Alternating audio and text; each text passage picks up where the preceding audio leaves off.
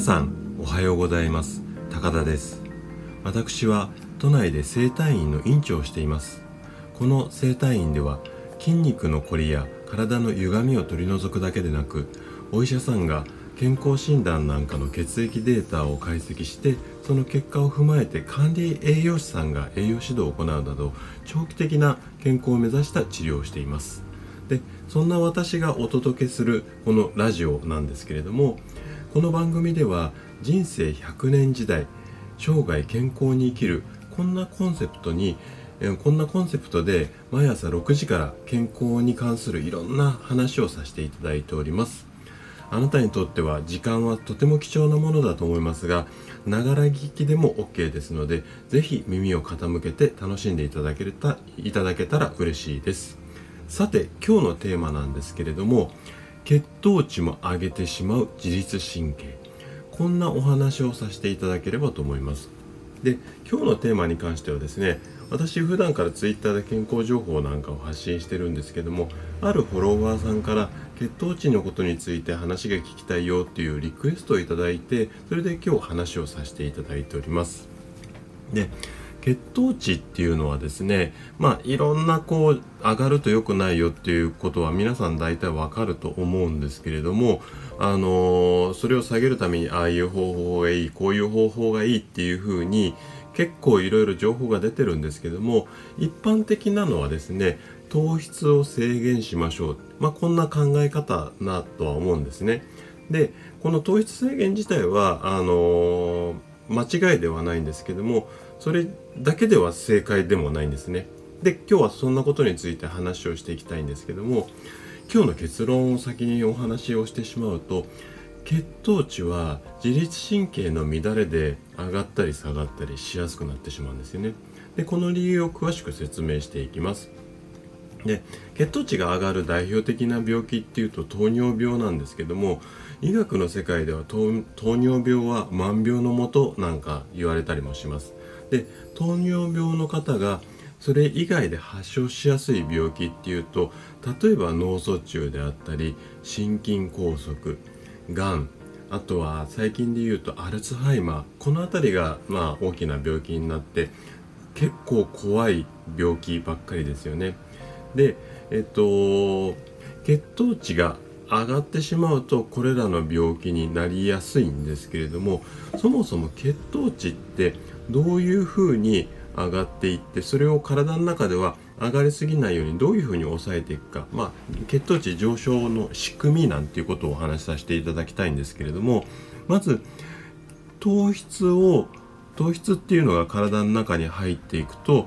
体の中にある血の中の糖度まああの砂糖の糖に、えーと、度数の度って書くんですけども糖度っていうものが上がってしまいます。そうすると膵臓というところからこれ聞いたことあるホルモンの名前だと思うんですけどもインスリンっていうホルモンが出ます。でこのインスリンが出ることによって血糖値が上がりすぎないようにコントロールを体の中でしていくんですけどもこの仕組みっていうか要はそのインスリンが上手に出せなかったりして血糖値が上がりすぎてしまうのがいわゆる糖尿病なんですね。でえっと今日うんとこの血糖値が、えっと、上がりすぎるのを抑えるためにさっきも言った通りインスリンの働きっていうのがすごく重要になってくるんですけどもじゃあどうしたらインスリンが正しく分泌されるのかこれについてお話をしていきます。でここはですね、えっと、自律神経の働きが悪いとインスリンが出づらくなるんですね。これがもう今日の一番のポイントになるんですけどもそれの理由としてはインスリンっていうのはいわゆるホルモンって言われるものの一種なんですよ。でこれだけだとちょっと難しいと思うので詳しく説明をしていきます。で自律神経のうん自律神経っていろんな働きをするんですけれどもその中の一つの大きな働きとして内臓の器官や臓器を作る細胞の活動をコントロールすることうん、ちょっと難しいかもしれないんですけども要はこの自律神経の働きが悪いと内臓がうまく働かないよっていうことなんですけどもそれは何でかっていうとホルモンの量が少ないからなんですね。でホルモンの量と内臓の関係っていうのはまあうんとそうですね。例えて言うなら車とガソリンのような感じで内臓が車です。ホルモンがガソリンだと思ってください。要はガソリンがこうちゃんと供給されないと車が動かないような感じでなのでホルモンの量が少なくなってしまうと内臓の動きっていうのは低下してくるんですよね。なのでえっとインスリンのこの分泌量をコントロールするためにはあの重ね重ねになっちゃうんですけども自律神経の働きっていうのがすごく重要になってきます。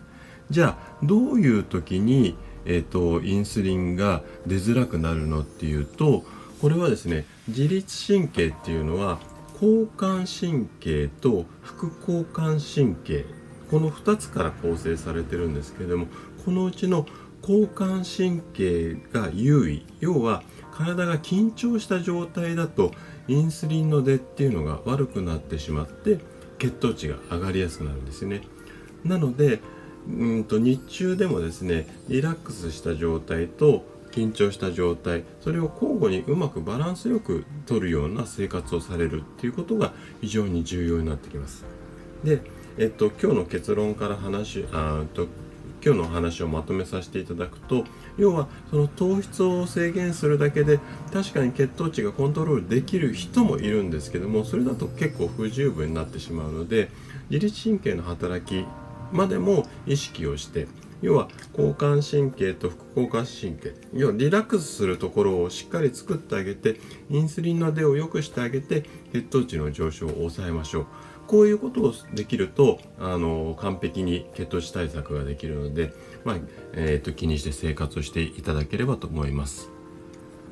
というわけで今日は血糖値も上げてしまう自律神経こんなお話をさせていただきました。この辺りで、えーと、今朝のラジオは終了となります。今日のお話があなたの生涯健康で過ごすヒントになれば嬉しいです。それではまた明日の朝お会いしましょう。今日も笑顔で素敵な一日をお過ごしください。